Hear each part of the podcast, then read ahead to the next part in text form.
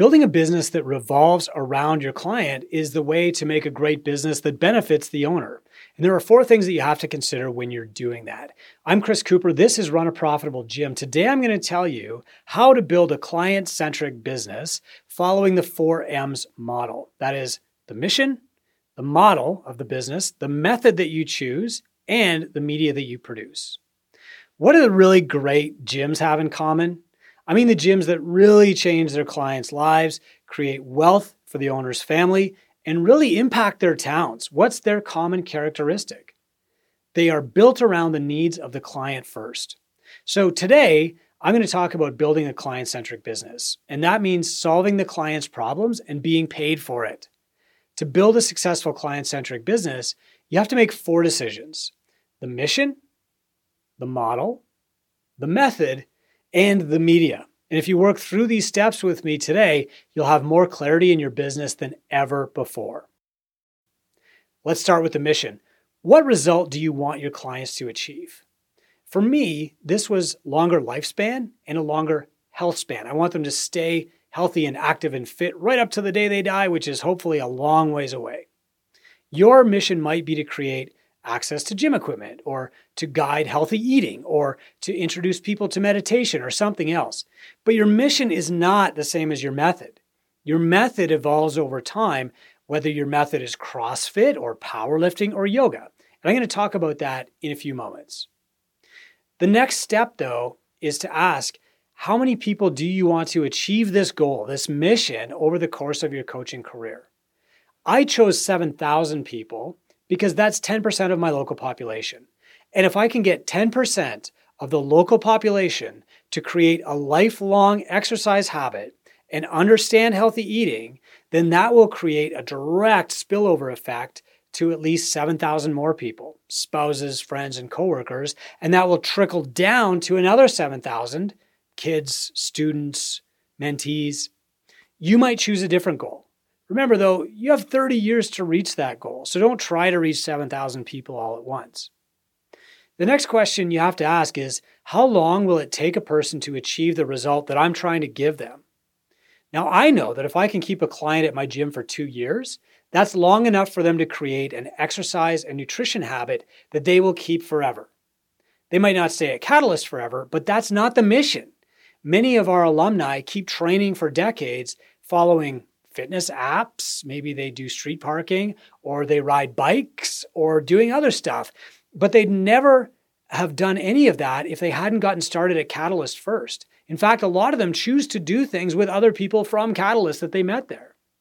Now, you might want to keep a client for five years or just 90 days, but remember, if a client finds their fitness with you, falls in love, and then quits the gym but continues to exercise, that's a win. I know it might feel like a breakup, but you've truly changed their lives and you should celebrate that.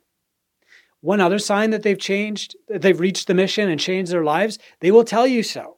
They'll say things like, Catalyst changed my life, or, and you know, that's mission accomplished. And we've had people meet and get married at Catalyst, people get pregnant, and people survive catastrophic emergencies like heart attacks because of Catalyst. And I'm sure you've had that too.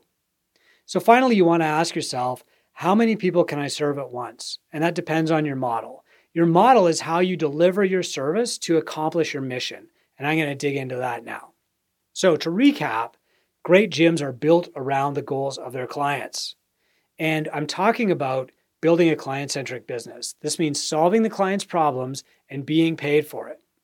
To build a successful client mission business, you have to make four decisions the mission, which we just talked about, the model, which we're going to talk about now, the method, which we'll talk about next, and the media, which we'll talk about at the end.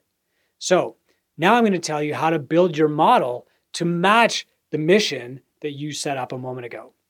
So your model has to meet the goals of the client, of course, the owner, it has to meet your goals or else your mission will fail, and the staff.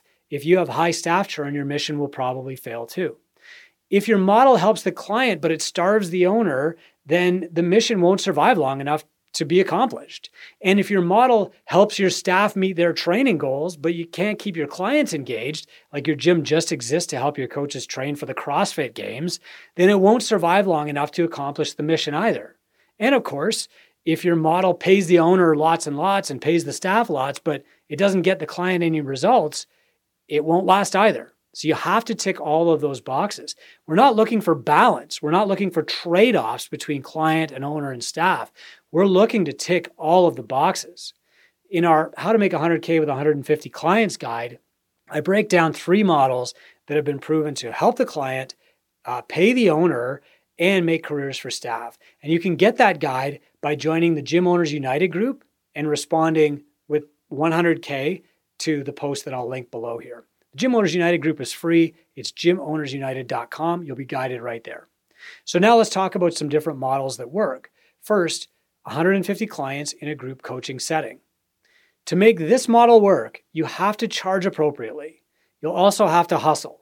This is the classic owner operator model in which a single owner coaches almost all the classes, charges above the average rate, like 205 per month, and works a 14 hour day.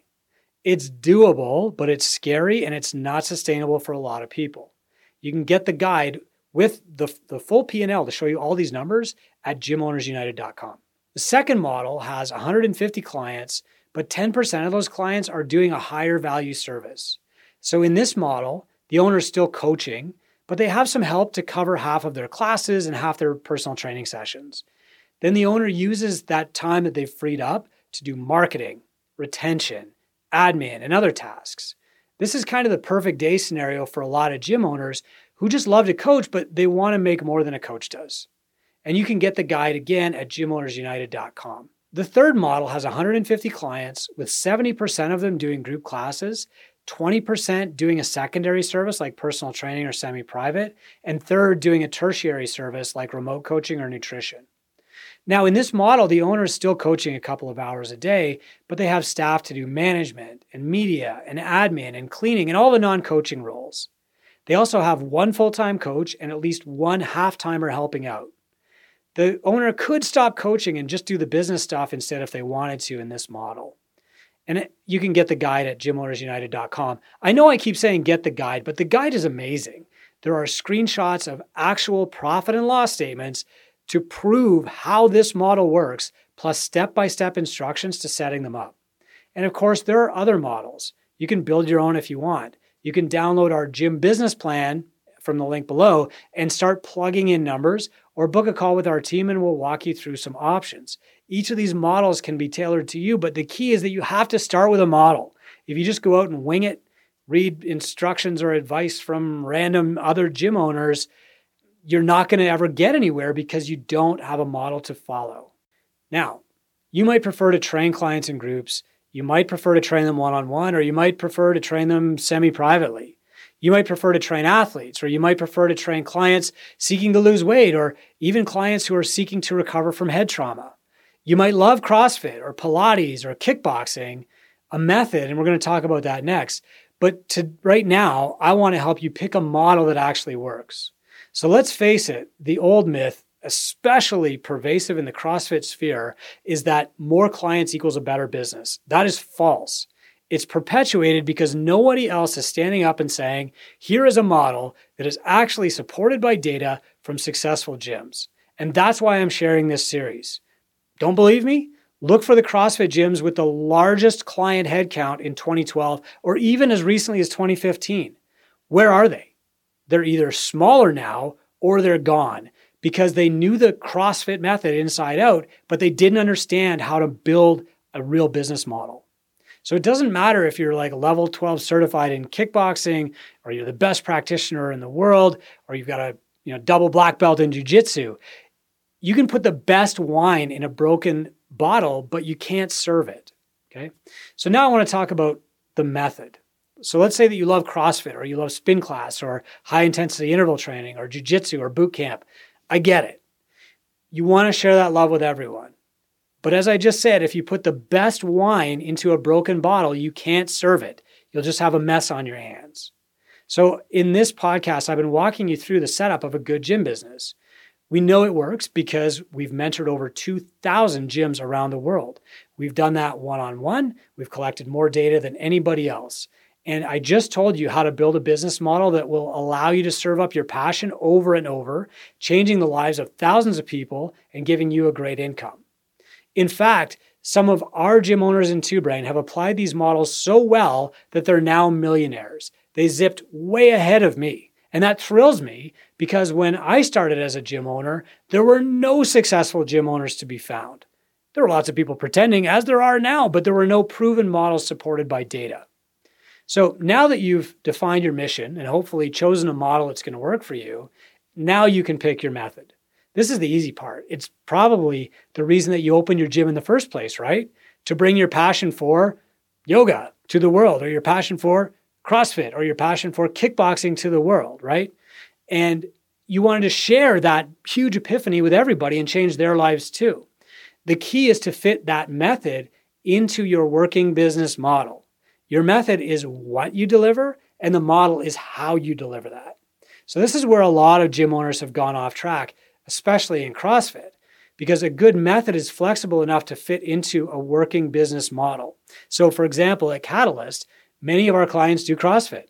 Some do it in a group setting, some do it one on one, some do it semi privately, or maybe with their spouse.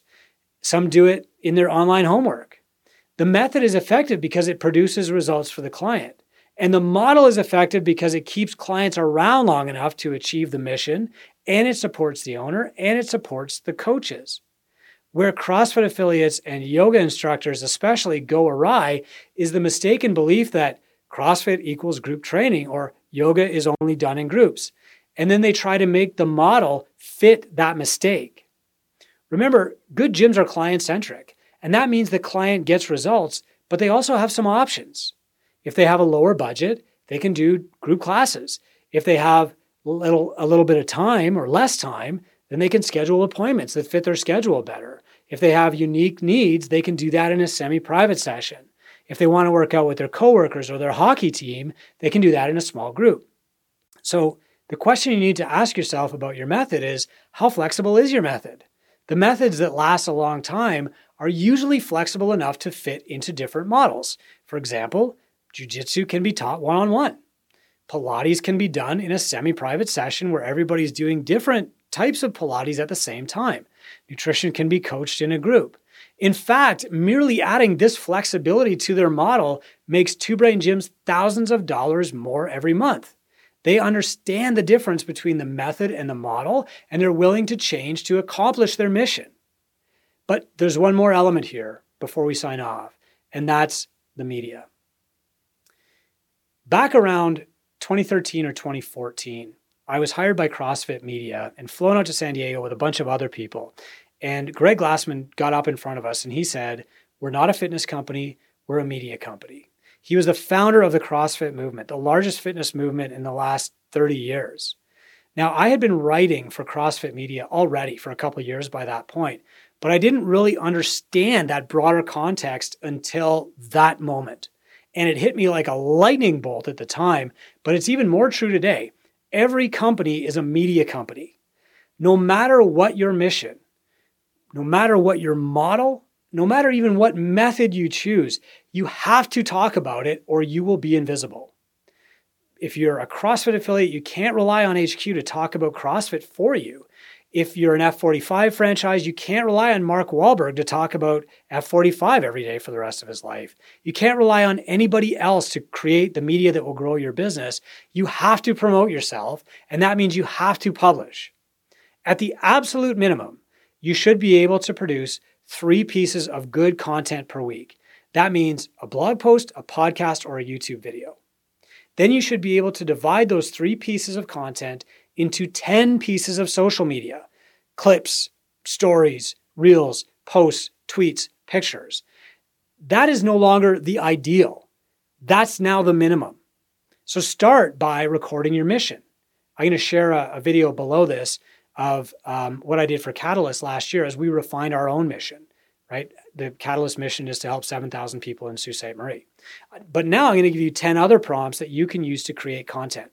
So here's what you do you grab your phone, you hold it up in front of you, you listen to the first prompt, pretend I'm interviewing you, you hit record, okay? Say the answer, hit stop, and then upload that to YouTube, okay?